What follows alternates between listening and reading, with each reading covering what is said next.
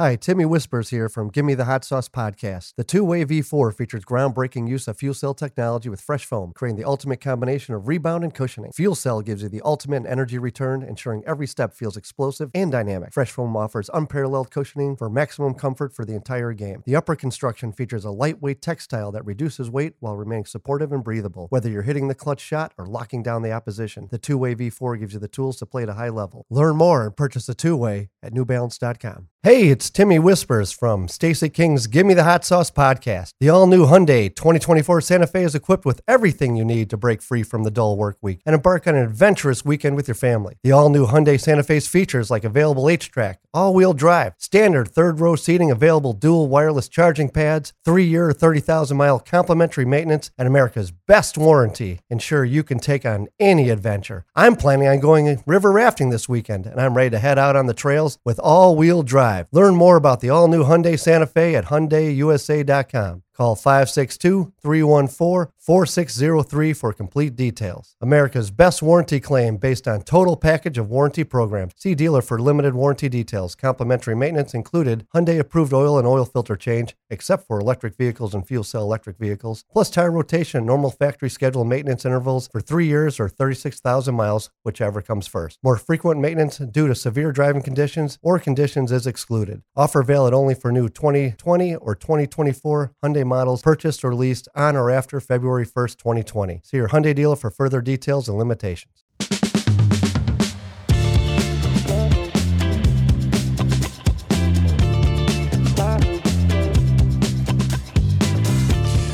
Yeah, setting the mood for episode 19 of Stacy King's "Give Me the Hot Sauce." You know, Stinger's been doing a great job on the audio board. Yes, he We has. brought in some uh, real high class professionals. A Rich professional. Wyatt, You got some professionals today. professional engineer, Yes. There he is, audio Rich. Specialist running the Listen, board. hey, today. we, we, hey, we don't cut any expenses here at Give Me the Hot Sauce, okay? I mean, we don't have anything to guy's pay Rich.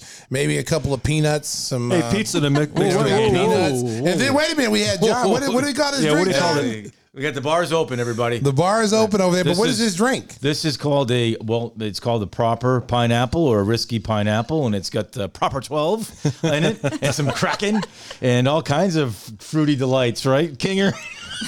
We'll have to get our guy Al listen. Foreign to give us the uh, introduction. Proper number twelve. I, I'm just gonna say this. I'm gonna say this about the old proper 12 drink, whatever this is he's got. You know, it, it's one of those drinks that hits you kind of slow, but when it hits you, you can feel it. Yeah. I'm on my second one right now, and I, I'm like, hey man, I might have to call Uber. Yeah, it takes dri- drive home safely. That's a whole new meaning. yeah, meaning. a whole new meaning. Man, Stinger. Yeah. Give me the hot sauce. Oh, sriracha. Yeah, this is episode 19, and we couldn't pay the royalties, so we couldn't run any Steely Dan Hey 19. But there have been some great 19s throughout the course of sports history, going way back in the old, old time days. Johnny Unitas, Johnny U. the old high top black shoes, number 19 for the Baltimore Colts. ball. Colts. Willis Reed, the famous Game Seven, where he came off, hit a couple of jumpers, limped onto the court. You think of guys like Tony Gwynn, Ooh, the great Tony Gwynn. Robin Oh. Yount, Robin Frankie Levin. Closer to home, our guy Jonathan Toews, the captain. We hope he can get back on the ice and join yeah, the the Blackhawks, who've had a surprisingly good season. So we're very happy for people who have found us on YouTube. All our shows going forward are going to be on YouTube, and we appreciate you driving up the uh, subscribers. We hope that continues in the weeks ahead. We want to thank all our fans overseas as well. We've got a big audience in a lot of European countries and Australia. Rumor has it we're the number one basketball podcast in Finland. So how about that? Wow, Awesome. Finland! So I I want want to shout out to all our listeners Home and of the viewers. finisher. And we're looking forward to get Lauri Markkanen back. We'll talk about that in, this, in our opening segment. So thank you to all the people who are watching Give Me the Hot Sauce as it continues to get bigger and improve. Poland is huge, too. Yakshimash. Nobody says anything to that. I don't have any No, other what? Polish speakers. Shinowski. Dobze dziękuję is the correct response. So, Okay. yeah, okay, there you go. all right. So we got that out of the way. I, I'd like to say a, a Yeah, John special, has a special shout special out. shout out to uh, my man Phil Link, the monster graphics for the the behind you, our new logo, and the animations that we're using on the Give Me the Hot Sauce on YouTube. Uh, monster graphics, Phil Link, you're you're a rising star, and we appreciate you having on us you on the team here in the Give Me Hot Sauce team. Well, I got a special shout out All since right, we're good, doing good. special shout outs.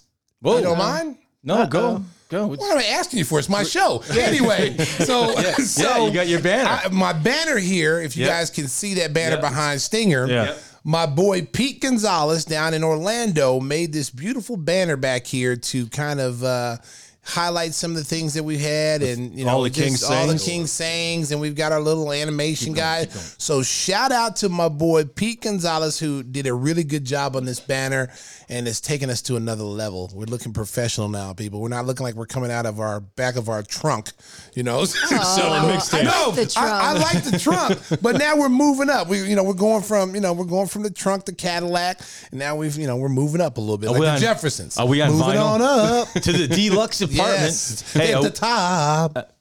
we're moving on. we finally got a piece. I don't know. It's this drink, man. You got me Oh, thinking of. Jeffersons Okay. right now. The show's Oh, always a ah. lot different when we tape at night. That, there's no Oh. question about it. Oh yeah. John's looking to the star in the remake of Cocktail. Oh man, oh, I ain't lying. At first, I, I I thought it was crazy seeing him over there shaking it up with a shaker. and, Yeah. you know he's out. He, you know before you know he had a tank top on, a, a Shaking. wife beater on, and he was sweating. We made him put on a made him put on the bubble up sweatshirt. Yeah. So we stopped Pitting looking out. at him. I was Okay. out. So yeah, he's, you know I didn't want to see that man. Hey, but let me, you. let me tell you something. Everybody thinks it's all fun and games back there behind the bar, but man, it's a lot of work. You got to always be cleaning. As I told my brother-in-law years ago, dude, you're always got to be cleaning the bar. You can't. You got to be moving and cleaning, and there's a lot of work to make that plate look. Look how good that looks back Show there. him back there. Show him back there. Can you see it? We Yeah. did get a video of John Yeah. creating his masterpieces. Look at and that. I'm going to put it in the bubble up folder if anybody Yes. wants to check it out, and we'll put it on YouTube. Yeah, and next week he's going to. Will to the come. recipe? Will the recipe of this drink be in the bubble Yeah, up? absolutely. Yes, sir. Okay, so Absolutely. hey, hey, ladies and gentlemen, you little kids who are listening, just drink the pineapple juice. Don't do anything Yeah. else but have pineapple juice. But you adults, for an adult beverage, make sure you get that recipe because it's going to be a great drink in the summertime. It goes down smooth. It does. just hits- It- it just Yeah, I mean, it's, it's like really drinking a fruity drink, and then it just hits you slow. Like it's like it's like like fog. It Killing just me comes, softly. It just comes up and it just grabs you by the throat. Hey, hey, Southside, I think we're taking Stacy home tonight. I already got an Uber on speed dial there, buddy. I'm, Okay. I'm drinking water. For Yes. anyone who's Yeah, keeping Southside's score, drinking so water. I can Boring. drive everyone home. Okay. Stacy's talking about the Roberta Flack, killing me softly. well, we, we should talk about some sports maybe along the way. Yes. We got an all star cast here, a couple of shout outs out of the way, but it was all star weekend or all star one day in Atlanta as uh, Commissioner Adam Silver made sure that everybody got in and out of Atlanta safely.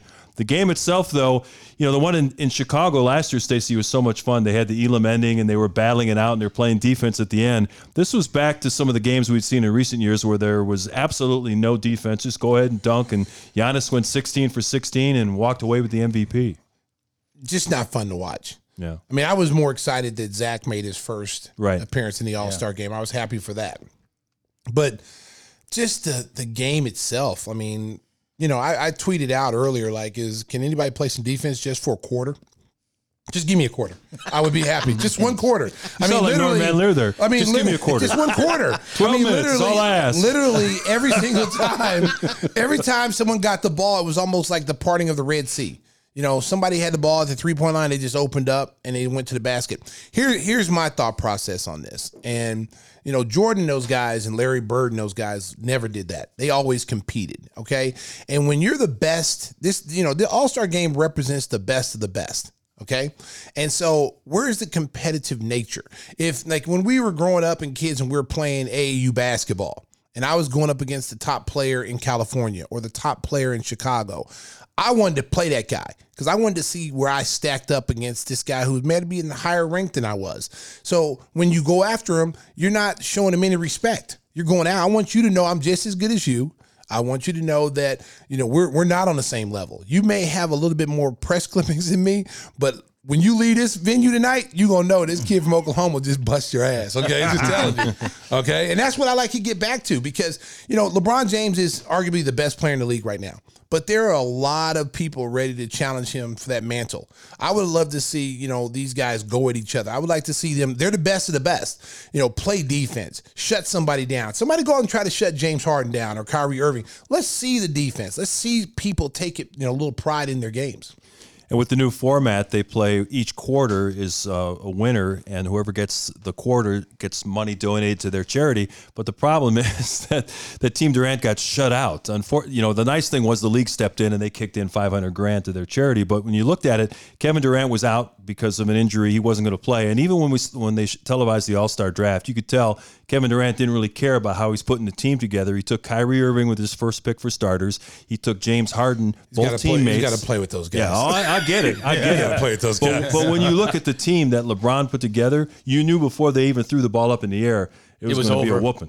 Well, and, and, you know, just with the drafting process, if Kevin Durant wasn't going to play, then somebody else should have been elevated into that role, and maybe those teams would be totally different. Okay, whoever was the second highest vote getter in the Eastern Conference maybe should have been in that role. Kevin Durant wasn't going to play; he's still labeled an All Star, but let that other guy pick the team because maybe it's a whole different ball game then. But my my thought process on the whole thing is, okay, let's say LeBron gets the number one pick. Okay, so he picked. I don't know who's number one pick. I didn't even watch it. It was Giannis. Giannis. Okay, he he takes Giannis. You automatically on the Eastern Conference has to match up with Giannis. You got to pick someone that can match up as close as you can to Giannis. And then when he comes back to his second pick, let's say he picks Steph Curry. Mm-hmm. Now you got to match up with Damian Lillard, another guard to go against him. And then that way you you kind of balance out the teams and you kind of equal the, you know, balance it out and have some equal, you know, game. And then now you can play real defense. Now you can actually see who's the best at their position. But see, LeBron has an understanding. Any team he plays on has to have the most overloaded roster that exists. Wow, man. I mean, he's gone from team to team. Wow. Hey, Hey, he's the Hater best. in the he- house. he's the the all-time. GM. Yeah, di- didn't he um, send out some love to Seth Curry? Like, yeah, you know, it's great having you know as your teammate and stuff. Did- Wasn't that after Yeah, the game? Yeah, I don't think that's gonna work out, listen, though. Listen, Yeah. I don't think he's going to get LeBron, Steph to LeBron come to LA. James could be the greatest GM over the last ten years. Okay, is. all right. So you know, I mean, he has a way. There, there's always this this underlining thing with him. You know, he knows what he's doing, man. He's a Oh, very no smart question. guy. He's getting all these guys on the team. You got Giannis on the team. You know, hey Giannis, Yeah. you know, come on out there with me and Anthony Davis. You know, You can shoot threes yeah, all yeah, day. you, you, hey, you can miss all day. We don't care. We'll get the rebound. Come on out, man. You Yeah. know, I'll Oh, make yeah. the game easier for you. Superstar tryout. You know what I'm saying? Yeah. And that's what they did back in the Olympics when all those those young kids, Dwyane Wade and Carmelo Anthony and Chris Paul and LeBron James, when they're on that Larry Brown, you know, Olympic team, you know, those guys all got together and they talked like, hey man, it'd be really nice to play on the same team. So that stuff was going on way, way back then. How do you think they got Anthony Davis? Yeah. You know, LeBron picked him on the team, on the All Star team, Yeah. and started talking, and he got the same agent. Yeah. Huh? Remember about uh, 15, 20 years ago, they decided to suspend the dunk contest for a couple of years. They said, you know what, this isn't that much fun anymore. We're not gonna we're not gonna have it. And then they they had the three point contest last, put that in the feature position. Well, the dunk contest had a, re- a revitalization with Zach LaVine and Aaron Gordon putting on a couple of great shows. But then, you know, they kind of rushed to get this thing together and they brought in three guys with low profiles to be in the dunk contest and they jammed it in at halftime instead of having a musical performance. Uh, it just kind of fell flat, Stacy. Now people are wondering, should we keep doing the dunk contest? Yes, yes, you yes you should keep doing the dunk contest. You just got to get better judges, guys that understand how difficult it is to get out there on that floor to do those dunks. See, what happens a lot of times, guys, is that you get spoiled. You know, you see a guy do a spectacular dunk, and you think everybody can do it. Well, if everybody, if if, if that was the case, you know, everybody could do it. You can't do those some of these dunks. The dunk the kid Cassius uh, Stanley had. Yeah, the- Okay. the first to, dunk. To, to Awesome. give him a 44 was a joke. Okay. Worst case scenario, 48. But best case scenario, I thought it was a 50. I called 50 right from the start. And I thought when they gave him that 44, it changed the whole complexion It of set the how- tone of the it- it- telecast. It, just showed, it Sure. just, it really kind of messed his thinking up. Yeah, people His- were thinking his- this is going to be a disappointment. His confidence was gone after that. Yeah, and I like to add, you know, I watched it with Southside, and then I watched the Twitter feed, and I have to say that the telecast, the, the guys, they were over the top. But when you watch those dunks and the beautiful replays in the slow mo, that's some that's some artistry, and I was very impressed with all three guys. Spoken like a producer director. Yes. But I mean, Yes. it's that's but but that's what the It dunk was good. I mean, the camera angles you didn't have those camera angles 15 20 years ago No, you didn't. and i just thought the guys overhyped it and they were talking over each other and like they set the tone when cassius didn't get the 50 and it was like okay why am i watching all right Yeah. i guess Well, and and then you know what what I believe is is that this is the reason why guys don't do the dunk contest anymore. When you don't have the best guys doing it, they're skipping it because of stuff like this. You know, guys giving you know wrong scores. You know, they think their dunk is better, and then all of a sudden they get like a seven. It's like you know? ice skating. Yeah, it's, They're, it's hol- yeah. they're holding the big yeah. scores. Oh my Ice goodness. skating. The. Eastern Oh, wow. European block. Yeah. But I, think what they should do Got though, higher rating, ice here- here's what I'd like to see. Okay, this would this would spice the dunk contest up. Okay, you get NBA players, whoever your best NBA players. Let's say just say you get two, three NBA players. Then you go out there and get you know some of these guys that are professional dunkers. You know uh, that do all these shows and tricks and stuff. Oh, yeah, those guys are great. Yeah, have them come in. And go up against an NBA player. Yeah, like a then, pro-am. Yeah, pro and and and, and then and then and then think about the excitement. Think about how crazy that would be if one of those guys beat an NBA player. Oh yeah, That- that'd be fun to watch. I'd wa- I'd and those guys that. can I really think get up. people would wait, watch that. Wait, wait, wait. Are you saying competition? Yeah, I'm saying definitely competition. Oh, I don't. Comp- Yeah. Okay, I've just same same now now the three point contest will always be exciting because that that you know you have to be able to shoot. That's a skill level. So that's always going to be exciting. The skills contest you know just goes to show you how skilled big guys are. I mean, for two big guys, Sabonis and Jokic in the in the finals.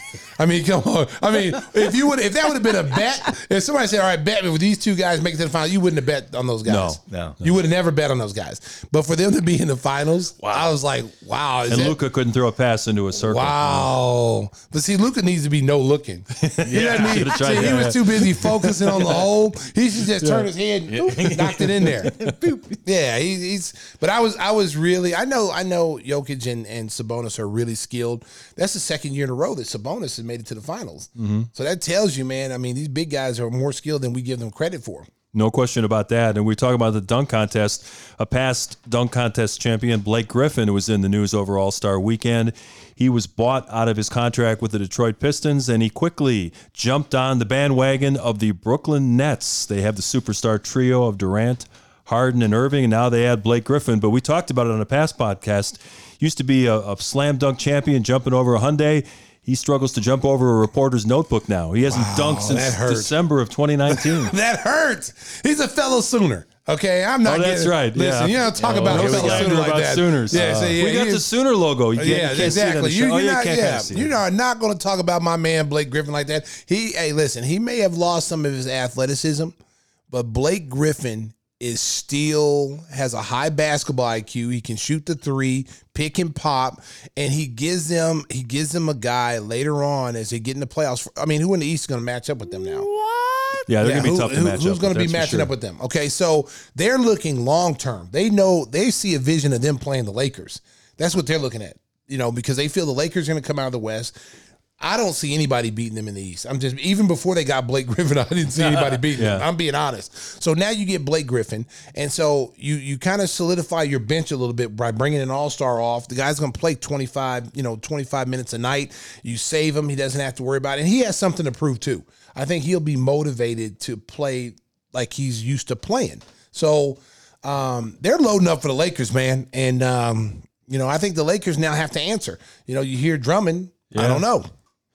Yeah, I know you talked about the fact that the, the Bulls uh, may show some interest in Andre Drummond in a trade before March 25th, which is the trade deadline. But if he gets past that point and he's bought out of his contract, I mean, he hasn't played since February 12th with the Cleveland Cavaliers. The Lakers would be lying in wait trying to sign that guy. He would he would be. I mean, honestly, I could see why the Bulls would even entertain that. You know, after running into Embiid in the Eastern Conference, and you may face them in a one in uh, eight matchup. Right, If you make the eight spot, um, you know, I could see why they think that.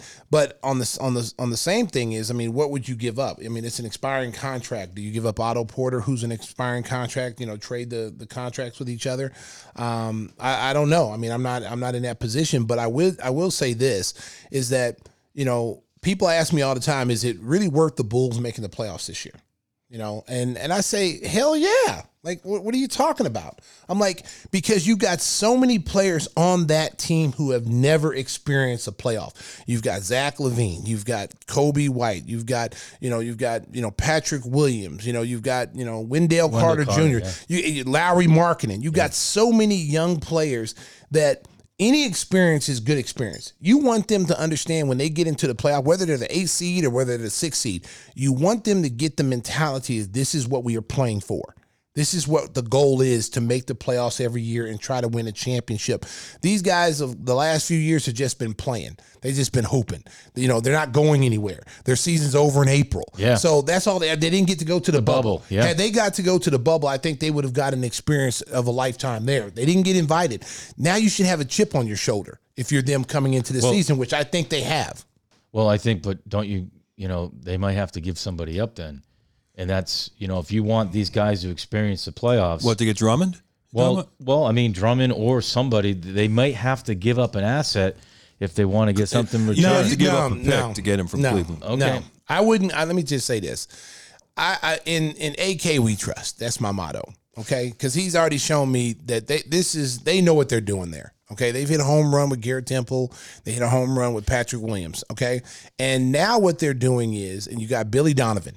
Okay, this team is a totally different team than the last two years. Okay, they they compete they have a different mindset when they come to the games. Yeah, have they lost games they should have won? Yeah, they should easily be three games over 500. Honestly, they should be. Yeah. Okay. But with that said, They're winning games it's, more. it's a different mindset. You know, games where, you know, when they would be down 20, 25, you know, it's a reverse this year. They're up 20, 25 and they're giving up the games. You know what I'm saying? Last year they were down 20, 25 points and then they'd have to hustle and try to get back in the games and they'd run out of gas. This year they've had leads where they've been up 20, 25 points and they've lost games. So they have to learn how to win with success. Yeah, and I think the Pelicans game was impressive because they lost a couple and they came out and set the tone right away. But I just want to go back. I think it was episode six or seven. Or one of those earlier episodes that I was Where you talking couldn't hear about. us? We were in a phone yeah. booth? Well, maybe maybe you couldn't hear me talking about how great Andre Drummond was, and one Oh. watching him one night and thinking this guy ah. works, he gets rebounds, and you, what did you say, Shanowski? Empty stats. Yeah, oh, and now you're I over- stand by that. Okay. no, I Alright. stand by Okay. that. Listen, you know, I, I don't want them to get Andre Drummond. Okay. You know, you not gonna know, do any listen, good. man. You know what? He's the only one that remembers that. I don't remember any of that. Yeah. You know, whenever anytime He's got I notes. He's, yeah, he's got. he's- you yeah, know, he wrote it when down. I got to dish Yeah. dirty on somebody, I'm going here. You know. Ah, yeah. No one even knew he Yeah. was going there. It's not even in the notes. he not. just had that. He just had that put in there as we were going on. Okay, we know you picked Drummond. Okay, Yeah, I, Okay. I, I, I, I think if uh, if Drummond gets on, the, and I hope he does. I think you mentioned that in the context of the Cavaliers getting off to a three and zero start. Yes, What's their record yeah. now? No, Yeah. no, no, no, no. Yeah, I think it We're gonna have to go no. back and check the No, records. yes, no, we gotta check the no, files. we were talking because they had JaVale McGee and Thon Maker and and uh, Andre Drum. They had like four centers, and they were going the Well, reverse. the Bulls have four centers. Yeah, yeah. Well, I mean, uh, I just me personally. I mean, if you don't have to give up a lot for him, Yeah, I if mean, you it give makes Ronald sense. Porter, okay, sure. but if you, I mean, if he's going to get bought out, you know, I mean, you he- you you have an opportunity to go after him. Then I don't want to give up any anybody that we Right. that is going to be in our future. Okay, Yeah. because we, what we have going right now is is I know a lot of times people get frustrated, you know, with Wendell Carter Jr. or Lauri Markkanen, but at the end of the day, man, they're talented kids. They're they're they're playing for a coach this year that is getting the best out of them. Lauri, before he went down with injury, Lauri, the games he's played, he's killed. Yeah. He's killed. He gives he gives the Bulls a second reliable score every night with Zach LaVine. He's just been hurt. That statement sponsored by our friends in Finland. Number one basketball podcast. Number one Give me the hot basketball. Wow. No, but I mean, it really will help to get Lauri back Yes. because they've had lineups at times when they've got Thad Young playing small ball center. You got Garrett Temple and Patrick Williams in there. Sometimes they even go smaller with Garrett Temple and Yes. Denzel Valentine. Getting Lauri back gives them another three point shooter. It opens up. It'll open up some driving lanes for Zach, and it'll give them at least another guy who can get some defensive rebounds. Because at times they struggle to control the defensive. Well, and and two, Mark, you've watched them too, where they've gone quarters where they have a hard time scoring. Right. If Zach's off the floor, you know, sometimes they go through stretches where they don't score, and you need someone that can score. You know, if Thaddeus Young comes off, gives them a spark. You know, but you can't rely so much on certain guys every single night. You know, because it, the the whole game, the complex of the game changes depending on matchups. So Lauri gives you a legit number two guy. And if he's healthy, he presents a problem. Somebody asked me this the other day: if you had a chance to take, you know, Porzingis or Lauri Markkanen, And I and I, I think that uh, was Stinger. I don't know who it was, but I was like, was it you, Stinger, that asked me Yeah. that question? What was the question again? It's not in the format. Porzingis? If you would trade Markkanen for Porzingis, Porzingis. Yeah, well, I'm just Porzingis can't move Absolutely anymore. not. He's seven foot three inches of Oh statue. man, He can't find no, it. no, it's too late, man. It's too late. I already gave you the live version. Moment's gone. The live one is better. hey. The moment's gone. No, I, I'm just listen. I'm just there's a look. At the end of the day, I hope the Bulls make the playoffs too. You know, I, I think it would be good for the NBA. It's good for the league. But at the end of the, my only concern is there's a lot of questions. There's a lot of questions on this team, on this roster, and I know that you got to trust the process, but I just don't know when they're going to make the answers. And one of the answers is, will they make the playoffs? And then what do they do with Markkanen? And then where do they go with Zach LaVine? But there's How about how about we get That- to the playoffs first? okay. And then worry about all that later. Because at the end of the day, Lauri is a restricted free agent. So no matter where he goes, the Bulls can match just like they did Zach. So they're Right. they're not in a hurry to they they let Mar- let Lauri set the market. And they're not going to let him walk. Trust me on that. And I just hope that the offense does run through him a little bit because when I remember covering him in that rookie year and how dynamic he was and what he could do on the three point line and then post players up, you know, the mismatch. You know, he's he's a game changer, and I just hope that they can get the ball to him a little bit more. They are. They Okay. they are. I mean, Okay. he. I mean, he was. There was a game where he had a couple stretches where he had thirty points. You know, in like two or three games in a row. Okay, Lauri. Lauri is his.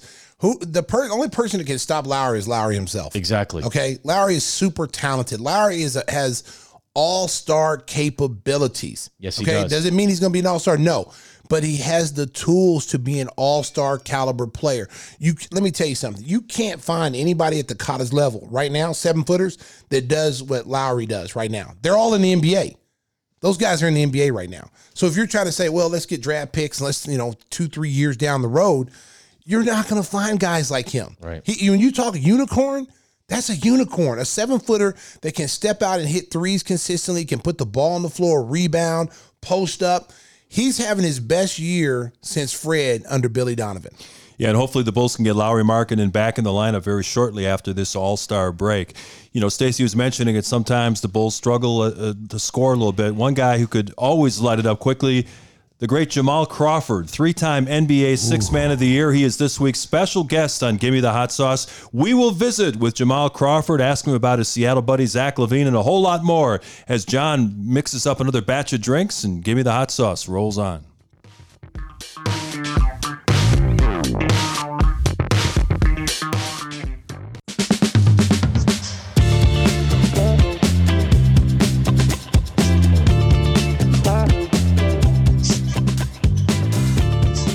We are so excited to welcome in our special guest on episode 19 of Stacey King's Gimme the Hot Sauce. It is the great Jamal Crawford. You can follow him on Twitter at jcrossover.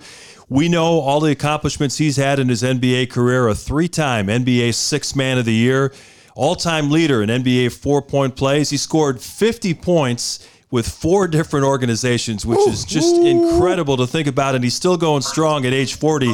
Jamal, welcome to the show. I noticed that you got a birthday coming up in about 10 days, but I guess your thoughts are still that I'm in great shape. I can play the rest of the season if some team wants to bring me on, on board.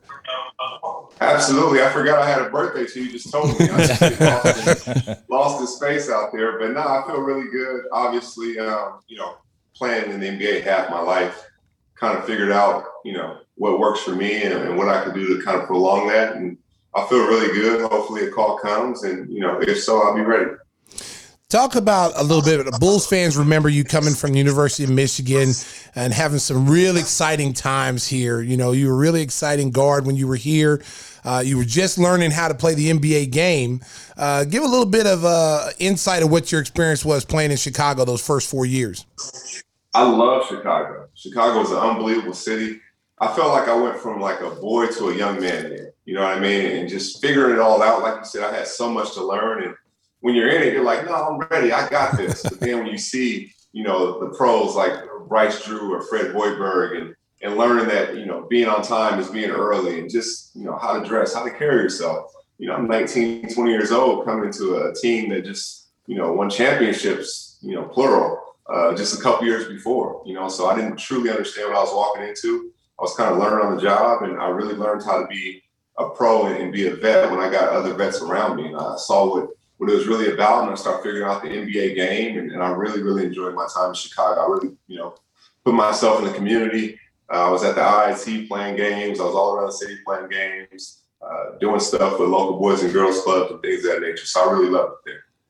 Hey, Jamal, I wanted to ask you about your last year with the Bulls. Uh, they brought in a couple of veterans. Kendall Gill and Scottie Pippen played that year. I worked with KG for about 14 years doing the pre and post game shows, and and he said that that he really enjoyed working with you. That you were like a sponge that wanted to learn things. What was it like that particular season? Kind of a transition. They went from Tim Floyd to Bill Cartwright, and they're trying to get the program back on track. How important is it to have veterans like that to help young players along? Because that's kind of what the current Bulls are going through right now. Yeah, and a lot of the league is going through it. To be honest with you, I just think having vets in any field.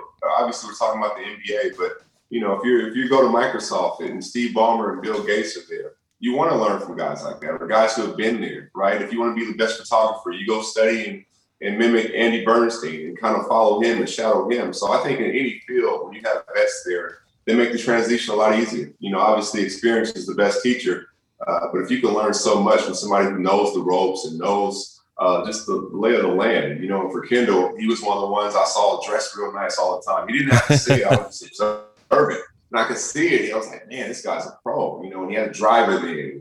You know, he didn't. You know, when he's I'm like, why does he have a driver? He didn't want to fight traffic, you know, keep his mind focused on the games and stuff like that. So I'm just learning how to be a pro and, and be a sponge and having those vet guys, I think set the foundation for my career. And in turn, you know, I, try to do that over the course of my career for younger players as well. You know, people people talk about in the big cities. New York has uh, you know schoolboy legends, and you know you got Chicago has it. L.A. No one ever talks about Seattle and how many guys are actually produced out of Seattle, out of the Washington area. I mean, there's a whole list of guys. Yourself, you got Doug Christie, um, you got Nate Robinson, um, Terrence Williams, Kevin Porter Jr., Dejounte Zach. Murray, Zach LaVine. I mean, there's a ton of NBA players that have come out, and you never hear anybody talking about Seattle and the talent that comes out of there. Yeah, we, we've been slept on for a while. To be honest with you, when I was coming out of high school in 1998, it was just a big thing to go to Division One. Like if you could say you're going to the University of Arizona, like Jason Terry, go to Pepperdine, or go to Michigan. You know, for us, that was like going to the NBA at the time because you know it was Doug Christie, it was James Edwards, it was Clint Richardson. That was really it. Wow. You know, from our area, yes. three guys in, in the NBA. So that wasn't like the the goal. You know, we dreamed about it, but that wasn't the goal. And then you see a Jason Terry go, and you see Doug Christie come back, and then you see the Sonics in this area with the Shawn Kemps and the Gary Paytons really throw themselves in the community, George Karl, and start AAU programs, start basketball camps. And now you're around these pros and they're saying, you know what, you could make it. You're like, wow, you know, you have a, a, the glove. This is 96. They just went to the finals. You know what I mean? You have a guy of that stature saying you can make it to the NBA. You have a guy like Doug Christie saying, come train with me, come work out with me. You can do it. And that gives you like a whole different fuel, you know. And then when you see that, and you start seeing guys like Jason or myself or Brandon Roy or Isaiah yeah. Thomas and all these guys, Nate Robinson, start going to the NBA, and we're still here in the community, and the kids can reach out and touch us. They can text us, any of that. They can get in the gym with us. Then they start believing, and then it just creates this whole like basketball community, and we all root for each other. There's an eighth grader right now who can text a Brandon Roy or text Spencer Hawes or text Avery Bradley, and there's a you know a, a sophomore who could text me or text Zach LaVine and we never leave the community and we just keep it's like each one teach one just keep giving back and that's all we ask. This guy gives back to the next generation it just continues to go you broke a lot of ankles including ray allen a few times i saw in the highlights. But you know you were another 39 years 20 days you you uh, oldest to score 50 you broke michael uh, jordan's record. Not many people can say they broke a jordan. Do you remember that night? And, did, and when did you find out that you broke the record Absolutely. Uh, go back just a little bit. Um, you know, I was in a situation where I thought we were going to try to go for the playoffs when I first went to Phoenix. Myself, Trevor Ariza, uh, Ryan Anderson, Tyson Chandler, like, hey, we're bringing vets in. We're trying to go for it. Within a month, Trevor Ariza, uh, Tyson Chandler are both gone, and Ryan's not really playing. I'm not really playing. So now we're kind of rebuilding, letting the young guys play. Fast forward to the end of the season, uh, everybody's kind of hurt, and coach is like, "Hey, just go out there and do your thing." I'm like, "Just go hoop." He's like, "Yeah, just go hoop." So I'm like, "All right." So that month of April, besides that game you're talking about, I averaged 31 points and six assists, and more importantly, won half the games off the bench, and that was my highest scoring month in my career. In any month, 31 a game. And so going into that game, uh, I think I needed 25 at the time. Kobe Bryant was the only person, and I think Kareem was the only person to ever have three straight 25 point games. And so this Wow. all makes sense in a second. So so then I have, I'm like, okay, 25 is the number. I was just trying to win, but it's dirt tonight. So I have 25 at the end of the third quarter. Then I scored 13 the first four minutes of the fourth quarter. So now I got 38 with eight minutes to go. And that's the light bulb's like, oh, this is a 50 point night. I, I, I come off the bench, right? I didn't, I come off the bench uh, the last decade. I've had great games. I've had games where I've had 37, 35. I'm like, there's just not enough time to me to be able to get 50 points off the bench. And I, you know, when if you want to make God laugh, you tell him your plans, and he's like, "I'll show you." And he, it just, I just got in a rhythm. I felt like I was just outside. I was in the playground. I was just playing. And my teammates, like when, when somebody scores that many points, it's never just about you. Like your teammates are getting you open and passing the ball. Coach is drawing you plays. It's like everybody gets into this moment.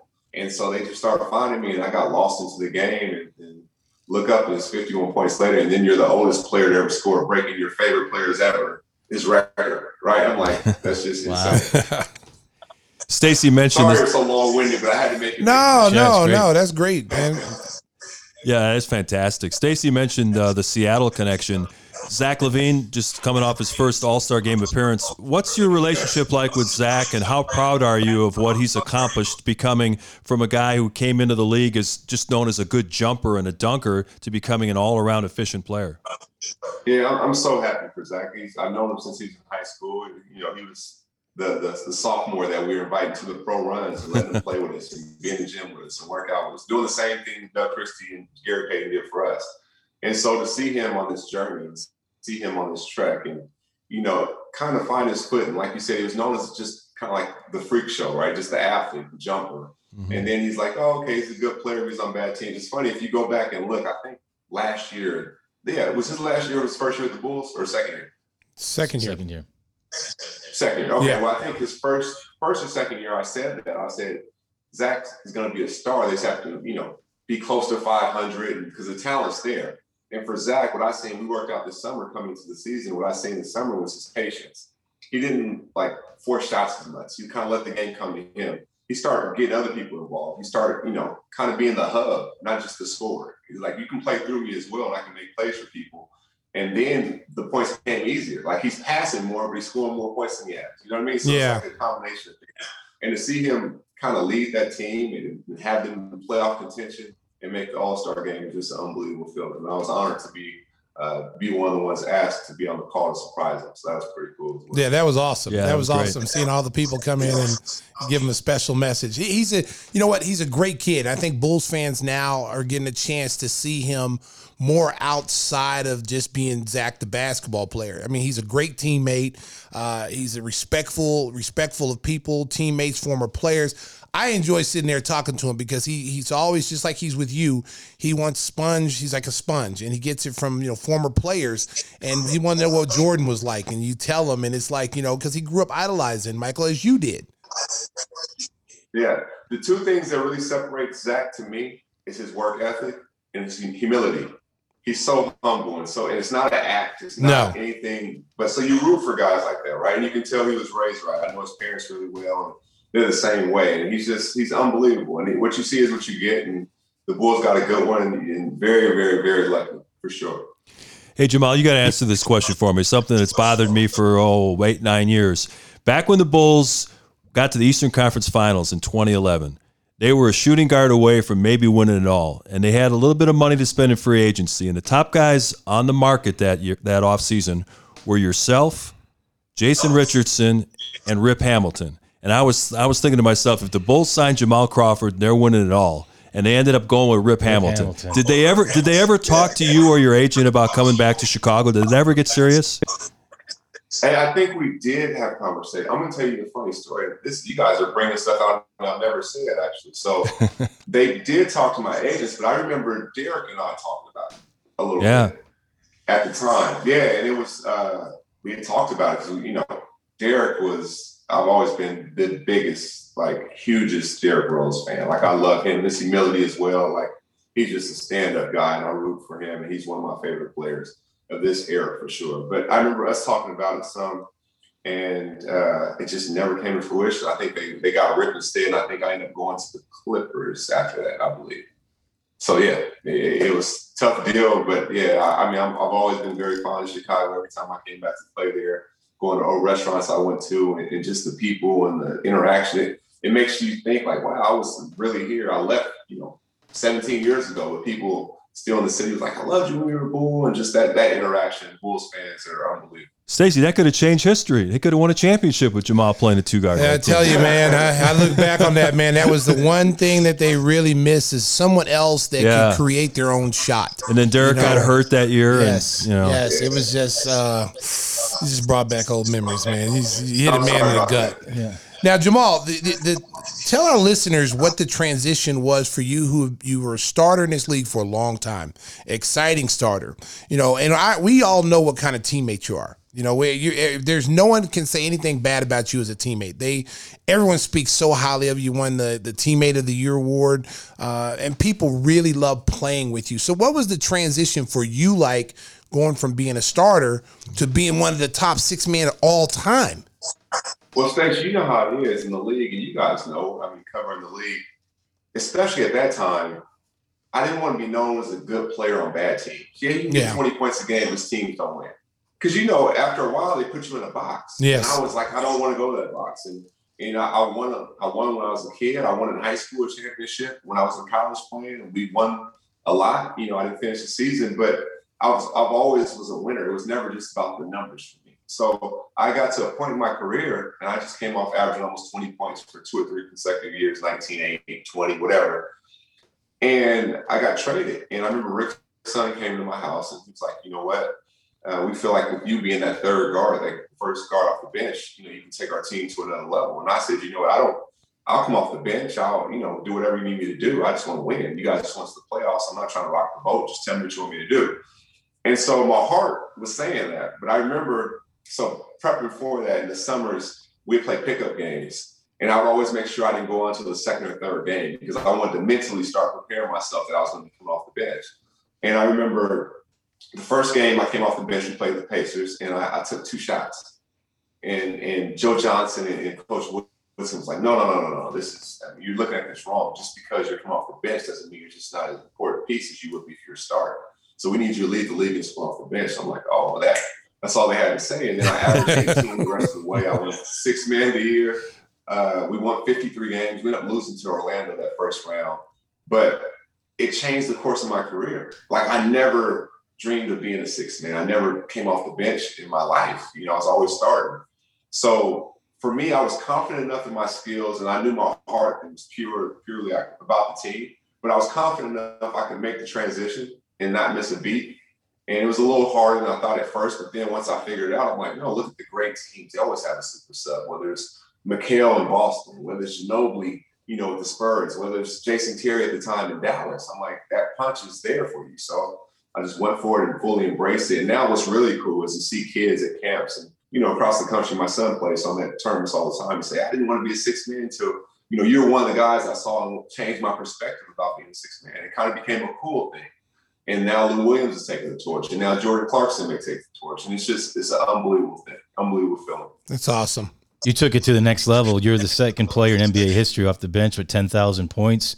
That's pretty incredible. Del Curry had 11,000. But is there a player you remember that you would not want to see guard you? I mean, did any could anybody stop you? I mean, was there guys Tony in the league? Allen. Tony Allen. Oh. Yeah. oh. Chicago, Chicago, kid. Yeah.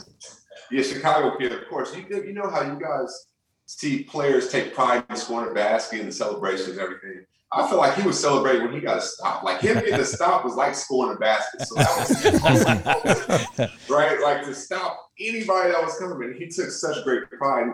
And the thing about it is most defenders, they're long, they're athletic, but most defenders have really good hands or they have really good feet. He had both. And he was like his whole, he was hell bent on stopping you. And I saw an interview he did on the, I think the Vernon show, maybe eight, nine months ago, and he said the hardest crossover he had guard, ever that he ever had to guard was mine. And I'm thinking to myself, there's no way because I couldn't sleep at night knowing I was about to play against him. mutual respect that was there, and we didn't know this because we never talked about it. So the mutual respect that was there is is, is what sports is about and competition. Well, we hope you get back in the league for the stretch run, but if you do not play any more basketball, what's in the future for Jamal Crawford? I know I'll be around the game.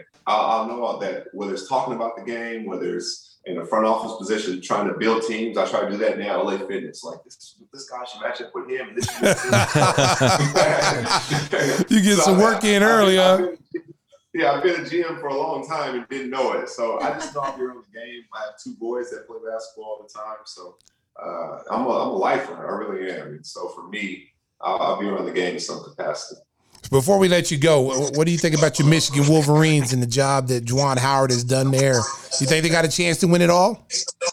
Oh, they have a, a serious chance, and, and you know, it's, it's it's weird once you start in anything with momentum, right? And once you start building that momentum, you start finding ways to win. Maybe games you should lose, you start finding ways to win that. And it, it, it cements the belief that you have, and the belief that he has in them, and they they have in him. So you know, it is the tournament teams get hot at the right time, but they've been steady, and he's done an unbelievable job. And to see him, I don't know if you can see, uh, you can't on the camera, but I have Fab Five actually right there. They were they were the reason I went to Michigan. So to see him have that kind of success back there, it means a lot. You played with Jalen Rose for a little bit when he was here, right?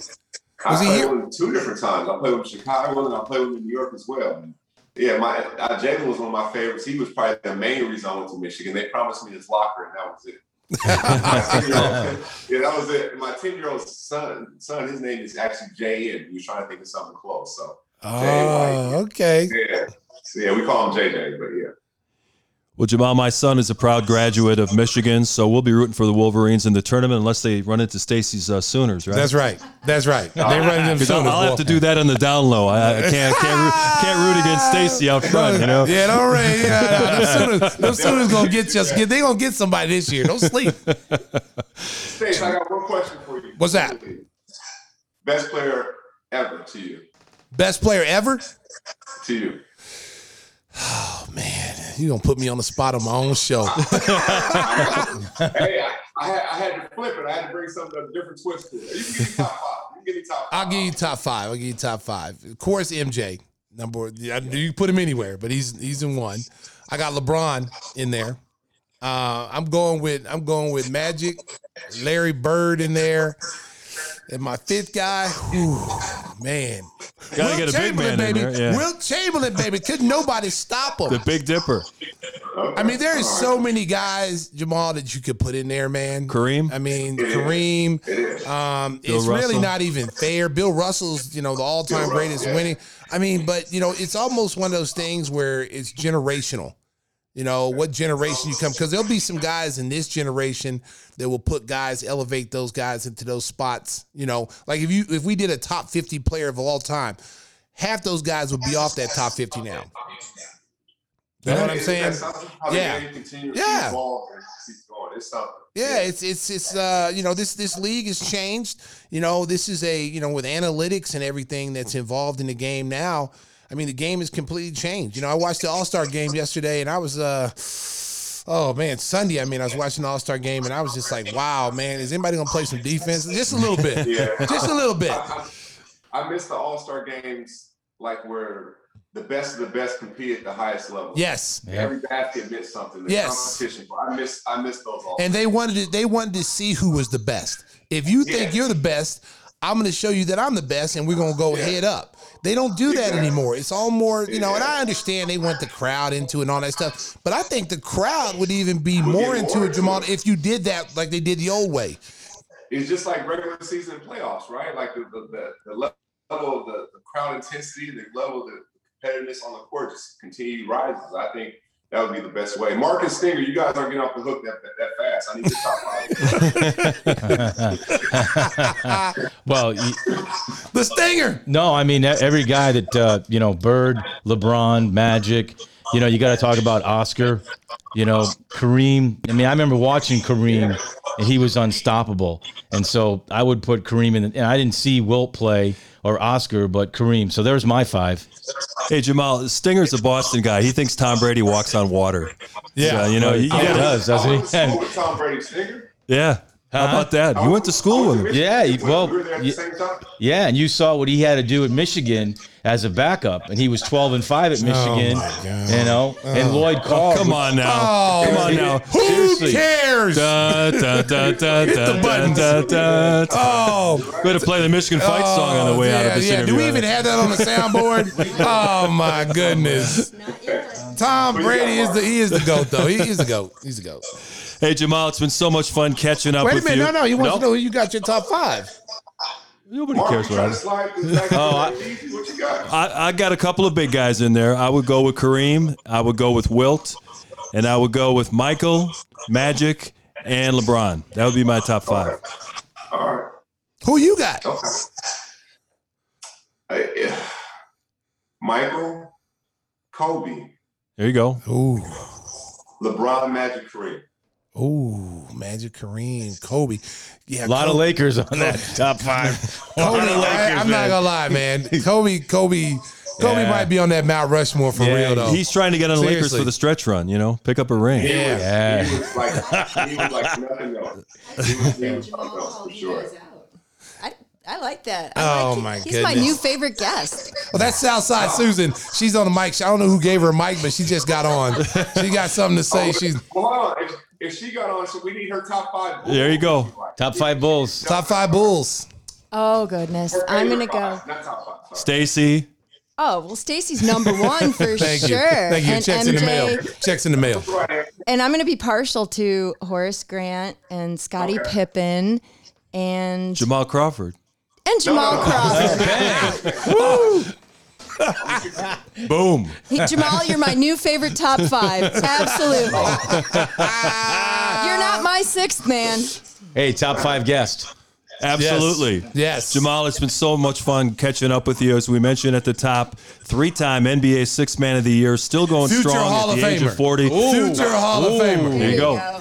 I called it. He will be a future Why Hall not? of Famer. Why not? One of the most dynamic six man of all time. Stacey, if I just get in the hallway and get nominated, I'll, I'll, I'll, I'll out the back door. That's enough for me. Yeah, you trust me. You you you will be in the Hall of Fame. You will be. in Trust me. So some of the things that you were able to do, some of the numbers that you put up, definitely warrant Hall of Fame consideration, and you will be deserving of it. Thank you so much. I appreciate it. And And you once- guys got a part two for me for all that. Whenever you want me, I'll be back.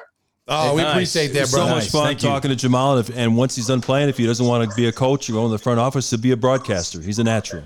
Yeah. So we, we appreciate you joining us.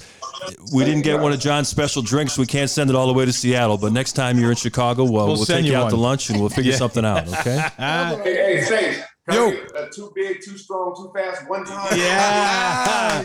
Too big, too strong, too fast, and too good. that describes.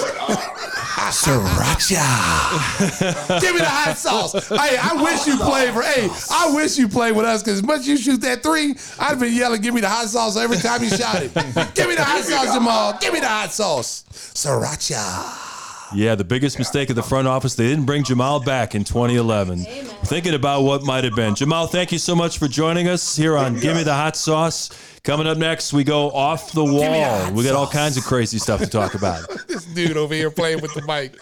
Oh my goodness. Thank you guys. I appreciate it. All right, Jay. Appreciate it, big dog. Stay in touch, boy.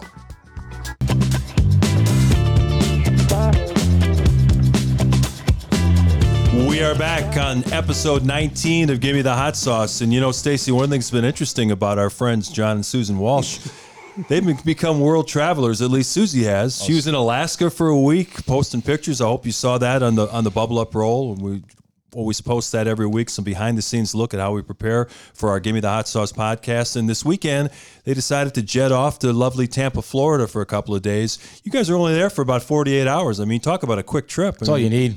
What? all- Florida's not what it's cracked up to be, That's or all what? I have. Hey, with my fair skin, you need a couple hours of the pool, you know, maybe a drink and a couple cigars, maybe, right? S- yeah, maybe, maybe. Yeah, you were taunting us uh, on our group text with uh, some of the drinks you were enjoying down yes, in Tampa. Yes. Well, we've talked about these drinks for the most of the show. later in the show, so it might be more interesting but, now. But I have to say, I'm I'm more of a beer guy and, and red wine. But I did get turned on to a couple of fancy drinks. Uh, the Royal Hawaiian, which Yeah. trust me, with the Empress uh, gin, it it it will sneak up on you. The gin doesn't taste it right away, and then of course the proper twelve. I twelve. think you have to mix it, John. I think, yeah, I well, it looked that too was your pretty. issue. To, it looked too pretty to mix, but the proper twelve pineapple. I think the whole crew here has had one, and it's it's delicious. It's got everything in it that you need.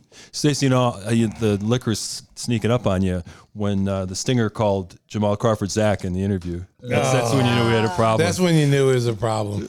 That's when you- Because he said they're, Zach, they're both and I from said- Seattle. Wow. You know, Yeah. That's okay, man. I'm a stats guy. I, got, I gave I had good stats though. Oh, Do you like my yeah. stats? stats. You definitely Maybe you had needed. good Maybe there didn't be a cutoff. Hey, Just you cut know off what, on Mark? the Stop being a pineapple hater drinks. because I just got a text from Jamal, my new friend, and he said, "Listen, I had a blast." a new friend. he called me Stinger. He called you Pete. Called me He called you yeah. Pete. Yeah, well, Yeah. well, he he thought you, he thought you were Kevin Mooney. yeah. Well, Oh my god. he uh, Mark he had a blast on our Yeah. show. So whoever you are, Whoever you say you are, there, buddy. to whom this may concern, I had a blast. Tampa was fun. I, I thank you, thank you for I'm continuing. going to don't you pretend mix I'm up Mark more- some more of those drinks? Yeah, I think I'll take over since I'm drinking water. But Yeah. yeah, you know, I thought I would go down there with a GoPro and, Mm-hmm. and do a repeat of Alaska, but I kind of blew that. Um, Saturday we were going to get a jet ski, and I thought it would be fun to put in the roll, but um, it was raining.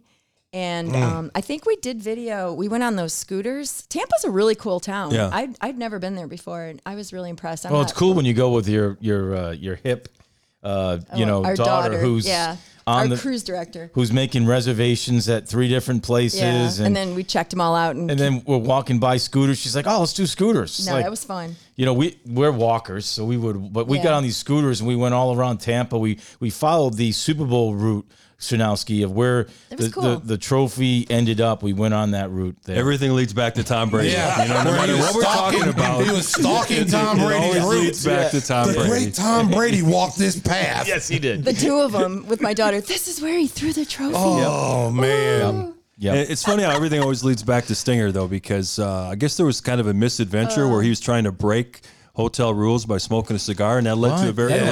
rather Yeah. rather uncomfortable. Clearly says no smoking Yeah. in All- the hotel. Yeah. all public He- buildings, no smoking. and smoking. he knows. Well, long story short, he knows that I like to. I don't often drink a whole coffee, and Uh-huh. I don't care that it's cold, so I'll drink it later. So we woke up on Sunday, and he had taken a cigar and put it in a coffee cu- in my half coffee cup and put the lid on it. And so I woke Uh-huh. and up said, Sunday. "Would you like a drink of coffee, No. dear?" No, I woke up two hours before the, the other two. Might have tried to take her out. no, but I, I, I think Is that an episode of I Snapped? It was like I the- never thought. I of walked that. in on the crying game. She had her mouth open. She was crying. I was throwing And- up in the sink. But we Oh, did find out she took two gulps. Oh, that is not true. I'm getting sick thinking about it. fake news. Fake, Fake news. All And how'd the rest of the vacation go after that incident? Well, We so I had- survived. I had, all intentions to rent the jet ski on Sunday, and then there was a small craft advisory that got in my way. So Yeah, got- South, I, Southside had a little small craft I- advisory going. Is that a euphemism? Yeah, a little bit of a euphemism. I mean, there was, uh, you know, there was some beverages and some wine, not to mention. So the, she was getting a some- drink on then, basically. a little bit. She was letting it, She's letting her hair down. She was letting her hair down. I- With my our daughter, she likes to have wine, and she's yeah, our the daughter fancy just graduated drinks. from Dayton, so she's, she's Catherine. Mm-hmm. quite yes, Brits Catherine. abroad. She's Brits quite abroad. beyond me. Okay. So you okay. just- you can't So try to keep still- up with Yeah, the- she's on that college level. exactly. Yeah. Like a fish. Yeah, she, that, she still has that wooden leg. She was calling us out for being lightweights. Really? Yeah, I was like, Wow. Anyway, that that's pretty much Yeah, it. people 48 hours was enough, Mark. People who chew tobacco at sporting events or stuff, you know, outdoors at, at a Cubs game or a Bears game, you know, they tell the stories about spitting into a cup and accidentally having the beer in one hand and, Oh, and yeah. doing it. But your husband, your husband did it to you. That's what makes it oh. worse. That's disgusting. That's gross. Seriously. that, that is. That's it's worse awful. than a cigar. that, yeah, that Well, might be worse than a cigar. Much. So where You are you guys going next weekend?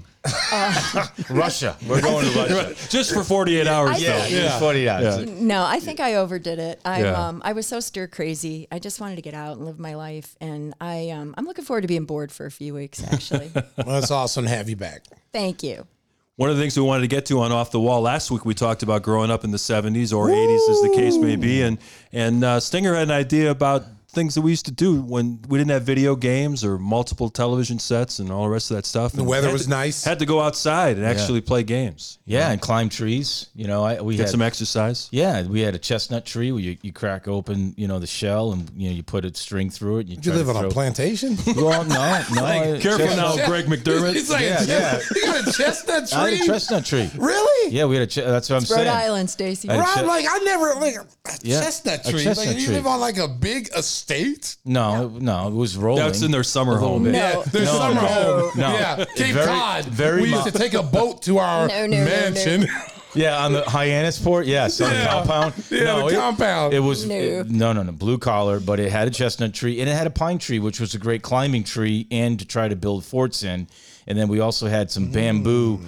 Uh, like a field of bamboo, which was really cool because you could make when the bamboo In Rhode Island? Yeah, it was Yeah, I'm weird. getting uh, where the hell was- is I- a bamboo? Yeah, something was going on Oh, in the in the soil, but we had a band, and we would make dirt paths for our our like a little, our mic our bikes and ride. Not the banana bike, but but wow. You know, so I you Banana know, bike. But I was I was remembering the smell. There's a uh, what was I saying? Uh, the the yellow, Yellow plant. the f- I can't even say it now. But there was this. You always remember that distinct spring. Another smell. round of drinks, John. Yeah, that, I cut think that's No, what no, it's no. called for. Cut off. Forsentia. It was a Forsentia, and it had an almond scent to it, and I always remember that that scent. And and uh, Stacy, we'll see if he edits this out when he gets home. I, I think he might have to get that. that out of there. Nobody knows how dry I am. Nobody knows how dry I am. Proper number 12 takes down another victim. no, Could be No. proper thirteen. Yeah, proper Ding, 15. Ding. So yeah, I mean that's all I you know maybe somebody else can jump in. You're going down with the ship there, Oh, Stinger. Stinger! Stinger! We thought this was a different segment. We're talking about stuff we did as kids. Oh, You know, man. when I was growing up, baseball was king, and we used to try to get everybody together early in the day, and we go to a, a local field, and, and you'd get one field. You know, you had to hit the ball to left field because there was nobody in the Right. other field. Yep. But you'd play from the moment out. you you woke up. You take a quick break for lunch. You go back and you play again. And I think that's something that kids now don't get a chance to do that kind of thing because they're always involved in either some kind of organized activity or playing video games. And now with spring and summer coming up, hopefully kids get back outside and, and enjoy the weather and, and get the exercise that they need.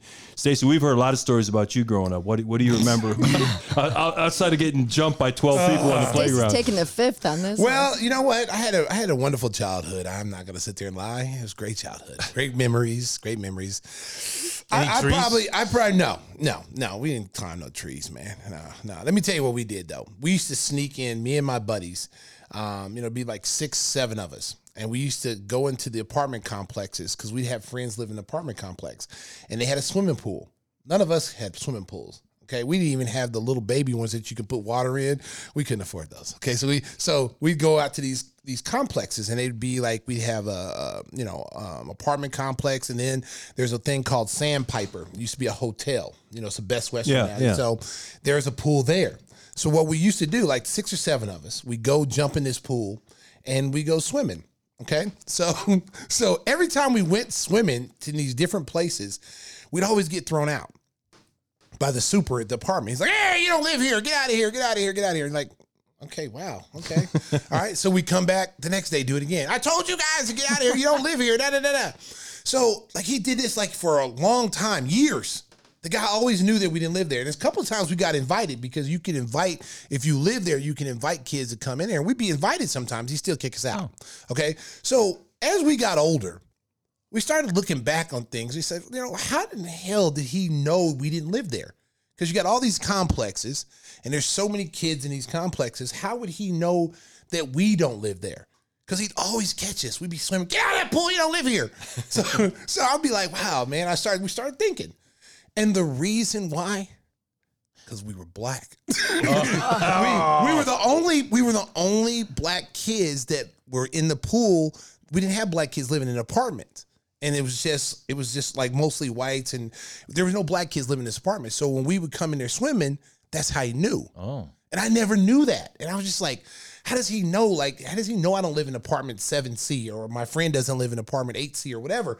And it was like, we were the only black kids in the complex. And that's how they, they would know. And we did the same thing over at Sandpiper at the Best Western. We sneak in and in, you go swimming again. Now, definitely they know we don't live there because we can't afford to stay at that hotel. So that would that would give us a way there. But the apartment complex, it took us years to figure that out, like why he didn't. And it, we laughed about it, you know, later on. Like, okay, now I know how he knew, you know. But when we were kids, you didn't know. It's like, man, he's just is he psychic, you know? And then I don't know if you guys did this when you were younger, but every one of those acar- apartment complex would have coke machines on the outside of you know the Right. building okay?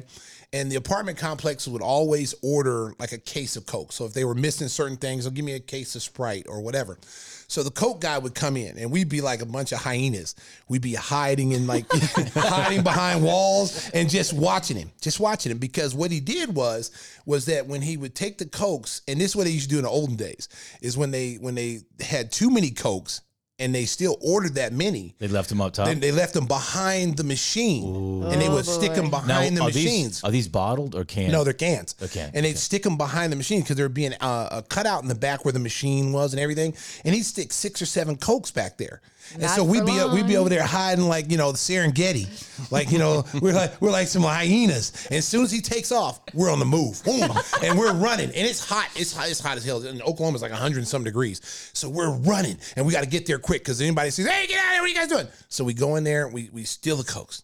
We're criminals. I'm not gonna lie. I didn't turn out to be a criminal. I was a criminal back in the day. So we get these cokes or whatever it was, you know, Sprite or whatever, and we were just so happy. Coke's about 100 degrees. It's hot. it's like drinking a hot coffee. Yeah. But as kids, you didn't care. Yeah. You didn't care. It was just we got the Coke. It's That's free. awesome. You know what I'm saying? And we did that like every summer. That was like so much fun for us. So was there anything you did um, that you didn't break the law? As, as- Yeah, you know, remember remember the days, remember the days like remember the days when you you know you'd be outside playing and you didn't want to go all the way home to get water. So you go to your friend's house and drink out the hose. Oh, like, right. you remember those days? Oh, remember yeah. those days? They don't do that anymore. Yeah. Okay? Yeah. No telling because Oh, you, never- you don't know what's in the water. Oh, yeah. But back in the day, like you didn't want to go the all the way home and then you go, you know, knock on the door. Hey, Mike. Can we get some water out the hose? First, we'd ask Mike, can we come in? And then Mike said, I can't have you guys in. Mom's at work. She won't let you in. Okay, can we get some water out your hose? Yeah, go get water out the hose, whatever, yada yada. We used to do things. I was telling, I was telling Timmy Whispers this.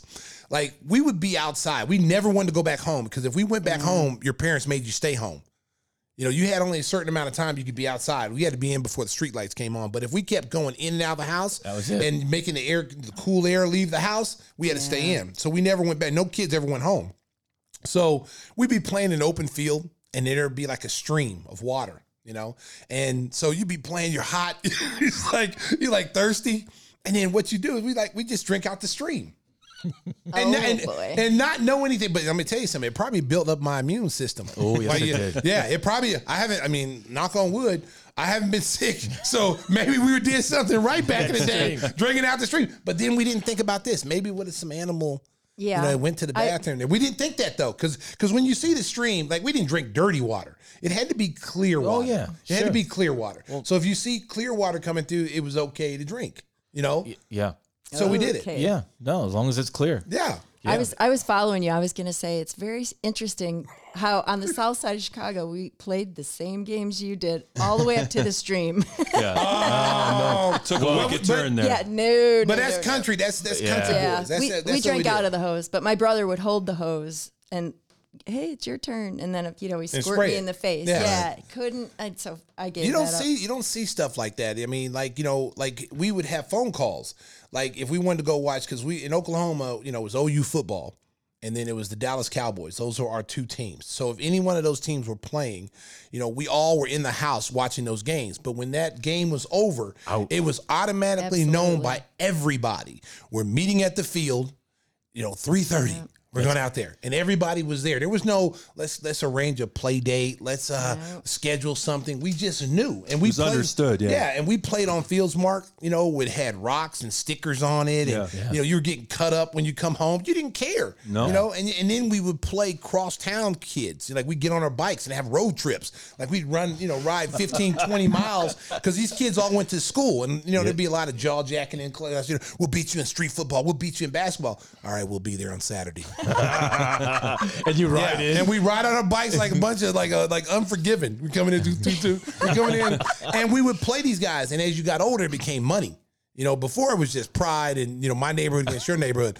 But as you got older, it, it became money, and we were playing for money. Back to the criminality. Yes, and, you know that's a, that hurt, that hurt, that hurt. that- hey, listen, sometimes you got to do what you got to do. You know what I'm saying? I mean, we, hey, it was all legal back in the day. You know, we didn't rob anybody, but you know. And then hey, how about this? See, all these stories that bring back memories. Like, remember when you used to go to a grocery store and your parents left the car on, and they, you know they left it running. Yeah. Not, on- not Remember on those the south days? side of Chicago. Well, yeah, probably. Yeah, yeah, yeah. Not on where you from. Sorry. But when we grew up, you know, you could leave the car running. There's a lot of things you and you know, kids could leave their neighborhood, Yeah. and not worry about being Not snatched anymore. up by some crazy person. You know what I'm saying? And there was a neighborhood watch. I mean, it was just, Yeah. it was so innocent back in those days. You know, it's it's not the same anymore. Speaking of being snatched up by some crazy person, some of you probably wondering. Stacy invoked the name Timmy Whispers. Where's Whispers? you know, normally by Yes. this time he's dropped some kind of double entendre that everybody's going, "Oh my God, I can't believe you said that." Whispers, Well, whispers. he's he's back in Florida for the second time this winter, enjoying some Yes. R and R. Must be Yes. nice. Yeah, it must, be, nice, to be a Must man be of boss. leisure. So Must Tim- be nice. Timmy Whispers is on the poster. We Uh, you can miss see him. him over John's shoulder, and he will be back again next week on the Give Me the Hot Sauce podcast. We're going to take a quick break here, and when we come back, we're going to do rapid fire on some of the other stories making news in the world of sports.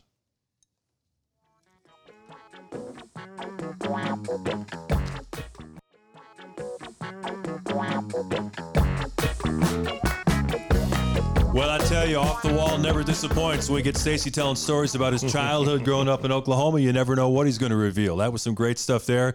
Now we're going to talk, uh, get back to the old sports rule. We're going to go rapid fire. Hey, a new sound effect.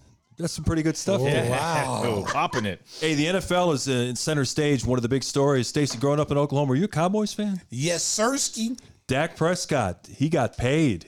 He got the biggest contract uh, they've ever seen in the NFL. 160 million dollars over four years, 126 million guaranteed, a 66 million dollar signing bonus. And and after all this, they've been feuding for almost a year. I guess uh, Mr. Jones took care of old Dak. you were born too early, Stacy.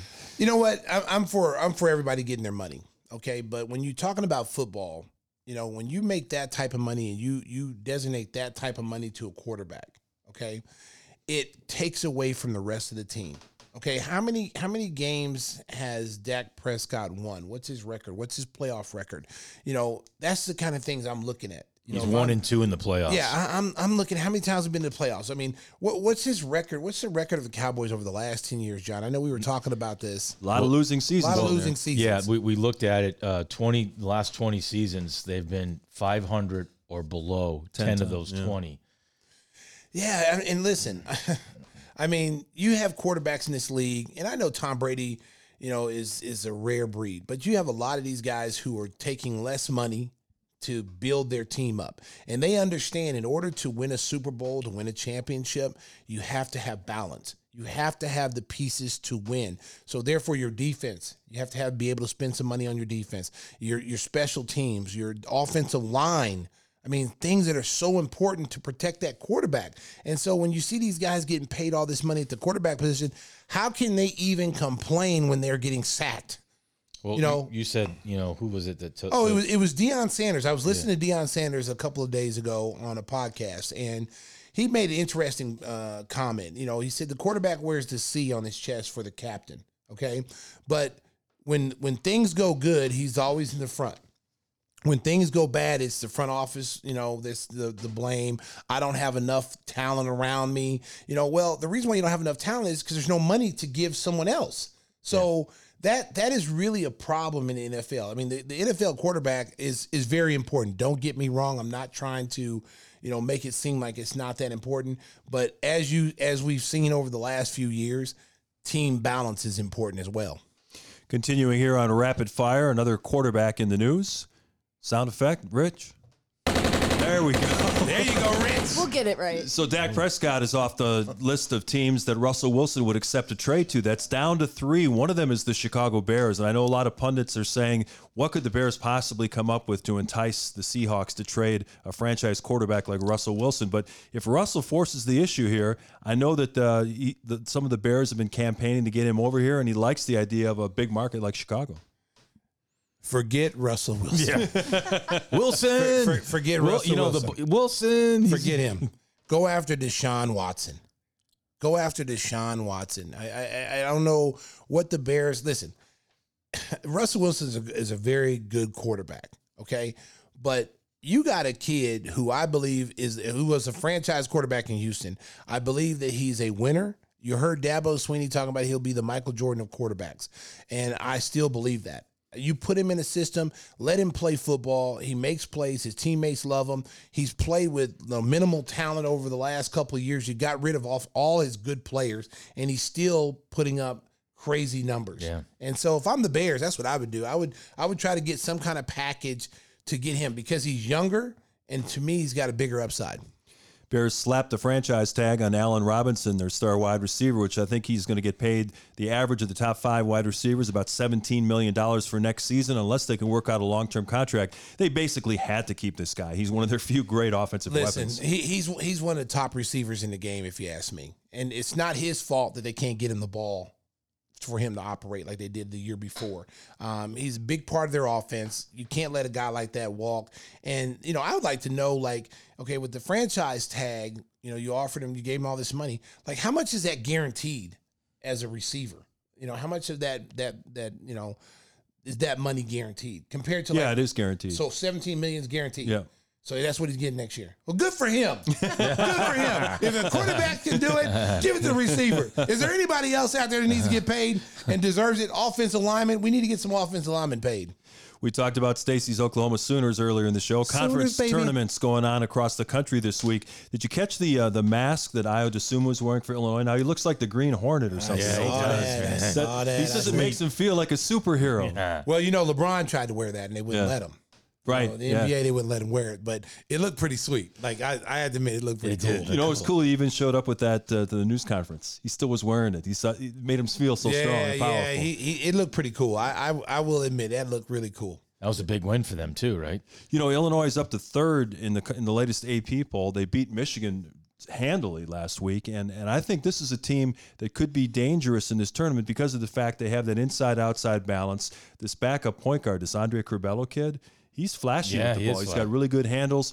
They got to get some guys to make some outside shots. I think that's their one potential weakness. They played Baylor early in the year. It was a close game, and Baylor won. I, I think Gonzaga is the team to beat. But who, who else do you think could be a dark horse outside of the Gonzaga Baylor one two punch? Well, I really think Oklahoma. There we go. Oh, there we go. Hey, hey, don't get mad. It's on the banner. It's, Yeah, on, it's on the banner yeah, right there. it, yeah. I'm always repping my Sooners. Okay, so yeah, let me you know being honest. Yeah, the Sooners, but let me. I'm gonna be also honest again.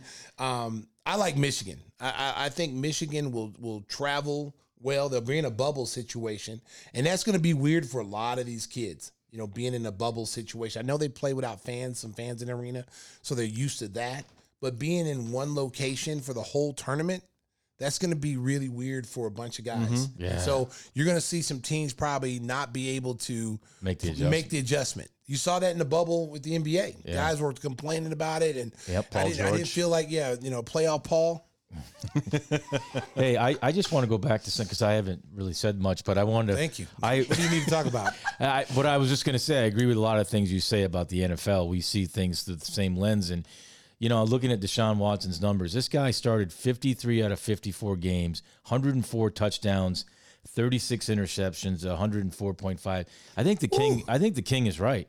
That's the guy you want. Oh, You know, absolutely. it's just going to be so hard to get him. I don't Yeah. think the Bears could put together a package to get him.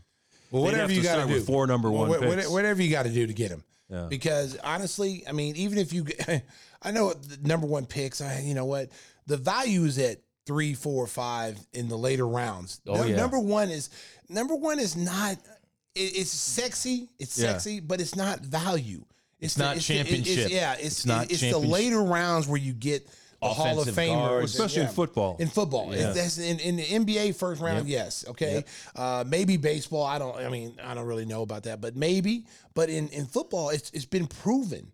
Hall of Famers come after the first round. Big time. So there's been some guys late, late, late, you know, in the draft turn out to be Hall of Famers. So so what? You got to give up four future first round picks. Who cares? Yeah, who cares? You got a franchise quarterback. Yeah. Yeah, and Ryan Pace will be out of a job in a year if he doesn't get it right anyway. Well, So listen, you he might might, as I well mean, trade listen, those picks. listen huh? he- he- you know, a lot of people didn't think he got it right with Trubisky. Then, and this is his opportunity because he had an opportunity to get Deshaun Watson in the draft. He had an opportunity to get Patrick Mahomes. So now this is an opportunity for maybe him to correct a wrong and get the quarterback that he needs that could take them to the next level. I'm still a Trubisky fan. Don't get me wrong. I'm hey, hey, Mitch is my guy.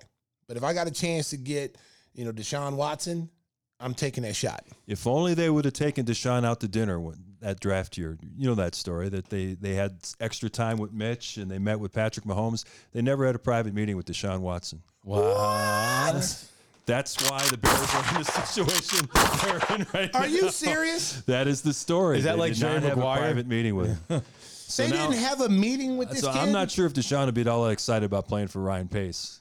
So but that's the story. Wow. Oh, man, I did not know. See, we learn all these inside stories, you know, from Mark Schanowski. He's got his ear to the streets. He does. All right, that's gonna what? That's gonna bring it close to rapid fire. Let's get the rifles back out as we get ready to take it on the down low. That's next on Give Me the Hot low. Sauce.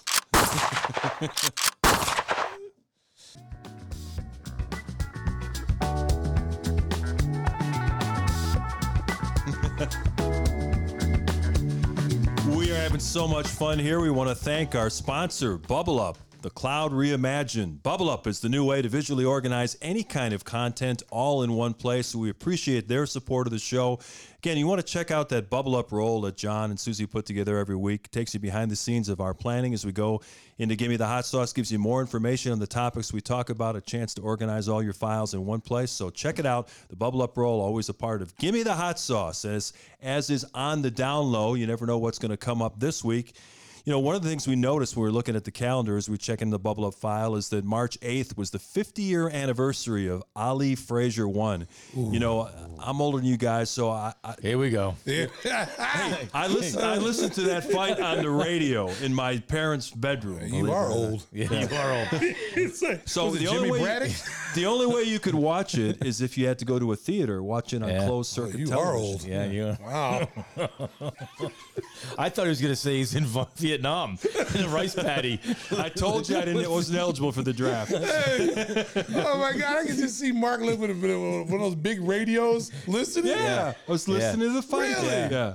Yeah. Wow. Yeah. man, you are old, man. Yeah, You don't look it though. I was a big look it. Ali fan, and I, it just crushed me when when Smoking Joe knocked him down in the 15th round and got the decision. Yeah, but wasn't that after he was out of boxing Yeah. for a couple? He got a years? couple of tune-up fights, but yeah. yeah. That, that that you know, I don't count that as a loss. I don't. Because he took care of business the next two times. Yeah, and I mean, and and but to to his defense though, I mean, you know, he never ducked anybody. Joe Frazier never ducked anybody. You know, the that that era of boxing was the golden era. You know, the best always fought the best. And that's what's lacking in boxing today.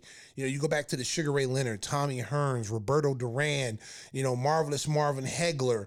Uh, you know, you go back to Salvador Sanchez, you know, uh, Danny Red Lopez. Oh, man, I'm, you look at all these great fighters, they always fought the best in their prime. They didn't wait till they turned, you know, 20 years past And they their fought prime. a lot too. It wasn't like one Yeah. fight a No, year. it, it was it was a multiple times they fought, and I think yeah. that's why that's why there's such a huge fan base in, for boxing. Even now, even though they don't fight, I mean, you see a guy like you know Floyd Mayweather, who I love. I love Floyd Mayweather, but he didn't fight Pacquiao when he was at his height and you were at your height. No. And I would have loved to see that fight when both of them were at their highest level and their in their peak, their prime, how that would have turned out. You guys remember seeing the clips of the George Foreman Joe Frazier fight where he was literally Yes. knocking him around the ring? Yes. That was Yeah. one of the most frightening exhibitions of heavyweight punching power I've ever seen. George Foreman was like the original Mike Tyson, but bigger. Yeah. Like George Foreman went in there literally trying to hurt you. You know, and it's so funny now when you go back and you, you see George Foreman's transformation from being this bully, this mean guy, to this sweet, lovable, The selling grills? selling yeah, the grills. George Foreman grill. Yeah. Yeah, but if you go back and you you know there's a there's a story, the George Foreman story. Uh, I think HBO has it. You should check it out. It's really awesome, and it goes it, it you know it goes back to when he won the Olympic you know medal and and you know where he grew up in Houston, Texas, very poor. It's I, I love those kind of documentaries, but it's something that you know I think our, our listeners should go check out. George Foreman was a puncher. Oh my no goodness, doubt yeah. about it. And I can remember sitting in my apartment and he fought Gerry Cooney. And the guy I lived with, he was a huge boxing guy. He, he matter of fact, his family bought the Ali uh, training facility in Pennsylvania. So uh, yeah, they, that that whole he, he they bought that whole thing. But I remember he went to grab a piece of pizza and he turned around and Cooney was on the on the mat and he's like, "What the heck happened to Gerry Cooney?" Yeah, You it's know? like a Tyson fight. Yeah. Yeah. It's over before you get in your seat. So I guess you guys have some man code violations you want to talk about? Wh- What's John, you have a man code violation? Uh, what man code violation? What? Uh, what? Uh, man? I'll tell you, man code violation. Yeah, what? I, I I just had one recently. Okay, what's that? Okay, so you know, so you know, I'm not gonna give not gonna give any names. Code Uh, yeah, violation. I'm not gonna give anybody names. Okay, so you know, being an athlete, you know, you make a good play, somebody slaps you on the butt. You know, good play, way to go. You know, and you can deal with that because that's just what you do as an athlete. You know what I'm saying? But when you're like 50 something years old. And someone comes up and slaps you on the butt and says, "Man, Whoa, whoa. yeah, yeah, yeah, yeah." not the yeah, party yeah, we're looking for. that just happened. That just happened to me. Wait, wait, Yeah, wait. somebody a slapped me on the whoa, butt. Whoa, you you get a lot of weird and like. Listen, I'm just saying, man. Somebody, eh, eh, it's a, a friend of mine, A friend. a friend. Yes, yes. He, he may not be a friend anymore after this. I felt violated. You remember his? It's like here. listen, man. Listen, don't even go there, okay? That's after he shoveled the King's driveway. Okay, see, you go see. I'm not messing with you right now. Snow's melted. It's, So it's gone. yeah, yeah, he can't work Tim, now. Timmy will be so proud of you, Mark. Yeah. So, so before I was really interrupted by Schnowski and his comments, yeah, it happened to me. Man code violation. Yeah. That's more than a man code violation, I think. just, uh, just my friend walked up to me. I wasn't expecting it. Yeah. You know, because I know COVID, you can't touch people. and I get that. You Yeah. know, now you're giving elbow bumps and stuff. So, so, so he just came up to say, "Man, you're doing a great job. Boom! I really love listening to you and Adam. You know, on the broadcast. Yeah, it's And totally uncalled for. So I was like, you know how you get like a, like a scratch sign? Buy me dinner? I'm like, yo, like, what is going on here? I'm like, I'm thinking to myself, like, okay, that's a man code violation. Like, Big time. You could have just easily told me that. Violation. Like he literally, like it was like I was in a game. Yeah. He's like, man, you would have had a pow, doing a great job. Hey, I'm, I've seen several man code violations at the health club recently. Just Yes. I always think of the king when we talked about the man, and it's like I just start. I just go put some clothes on. I just say that. Is that what you do? Yeah, I do. Because I mean, I'm like, wow. put some clothes on. Clothes, please. What? so you're saying? So wait a minute. So so naked people are walking around, Yeah. Yeah. And you're just bullying them. Yeah. Like, hey, put some clothes on. Yeah. Well, Put, put some clothes on. what would you do? I mean, what would you I, I do? think what you should have done is put a cigar in their water bottle. that seems to be your number one move. Yes. I'm just, I'm just like, you know what? Put some clothes on. You're not at home. But don't you feel like seriously though? Don't you think that's like too obsessive? Like, don't you think that's like really out of line? Like, I, I listen. No, wait, I mean, I'm out of line? no, no. No. Anybody's out of line. Like when you're walking naked in the in the health club, and like for instance, you're on the you're on a bench, you're, you're tying your shoe, and then here comes a guy bending over. You know, butt ass naked, right next to you. You know what I'm Yeah, saying? and that's I'm like, I'm like, yo, man, come on. Yeah. Hey, can you give me a little space here? Right. A little space. Thank you. You know? I, I don't like that. right. I'm telling you, man. There's been a lot of there's been at the health club. You'll see a lot of man code violations. A lot. of man. Too yeah. many. I almost I almost want to put a sign up Yeah. saying you know man code violations are being watched. Yeah, well, I mean, they have the suggestion box. Maybe they can do a man code violation. I'm box. telling you. I'm telling you, dude. I've seen I, I've seen a lot of man code. That's why I hate going in the locker room. I, I just like I just rather go home sweaty. Just like I'll just take a shower at the crib. I'll just take a shower at the crib, man. I'll just dry off, pat dry, doo-doo, get get dude wipes, wipe myself down. you don't want to go through that that emotional. and I'm going home. I, it's, it's emotional trauma. I don't want to go in there, and I don't want to see somebody sitting butt ass naked on leather furniture watching TV. what was I mean, the line? seriously. What was the line he said? The guy He's like, goes, "Hey, "Do you want to see anything else? You want to see anything else? I'm like, go put some damn clothes on. That's what I want to see. Jeez. Yeah, man, I'm telling you, boy. If anybody else has any man code violation, please put them in our box. If you have been violated by, if you've been violated at any cost, put them in our boxes. We like to know, and we we will read them on the on our show about the man code violations. Hey, before we get out of here, we want to thank Rich for being a trooper, helping set up some new equipment. Rich is so and, and we also got to get the inside story of uh, Chuck Swirsky's victory dance. Are you the guy videotaping now? Take a microphone over there. yeah, come on, Rich. Do you have to help out with that? Yeah, let's. Uh, yes, I do. It's awesome. It's it's fun. He Now, lo- now, does he plan this ahead of time? Does he choreograph the moves, or, Yeah. or is Sounds it like just a kind man of a code spontaneous? violation. That might be a man code violation. yeah, he uh, he does coordinate a dance to it, and uh, we pick some songs together, and he found the best one that he likes, and uh, so we're kind of doing it that way. Does does he ask you for feedback before the performance? Like, Yeah. Rich, what do you think about this? Should I incorporate some dribbling into it, or it's his it's his bit. I let him do his thing. He's an artist, and I'll let him perform. He's an artist. the yes. artist, Yeah, he's an artist. formerly known as Chuck Swirsky? Before he has to go there back you to go the home. on the down low. We got the inside story Inside scoop of the great that Chuck you can only get here on Give Me the Hot Sauce. So, Keep dancing, Chuck. Rich, thanks for your help. Take us out, Rich. And we want to thank Jamal Crawford, our special guest on episode 19. Next week on Give Me the Hot Sauce, another headliner, BJ Armstrong, is going to join us. That's going to be a lot of kid. fun. Talk about stories about playing with Stacey King. He also represents Derrick Rookies Rose. together, right? That's Yep. right. Yeah. Yep. All kinds of stories. Boosting Yeah, people over a fence. and, uh, you know, we had some great stories, me and BJ. Great stories. That's coming up next week on Give Me the Hot Sauce. Thank you so much for listening. Again, you can always find us on YouTube as well. Coming at you with a new show again next week. Stacy.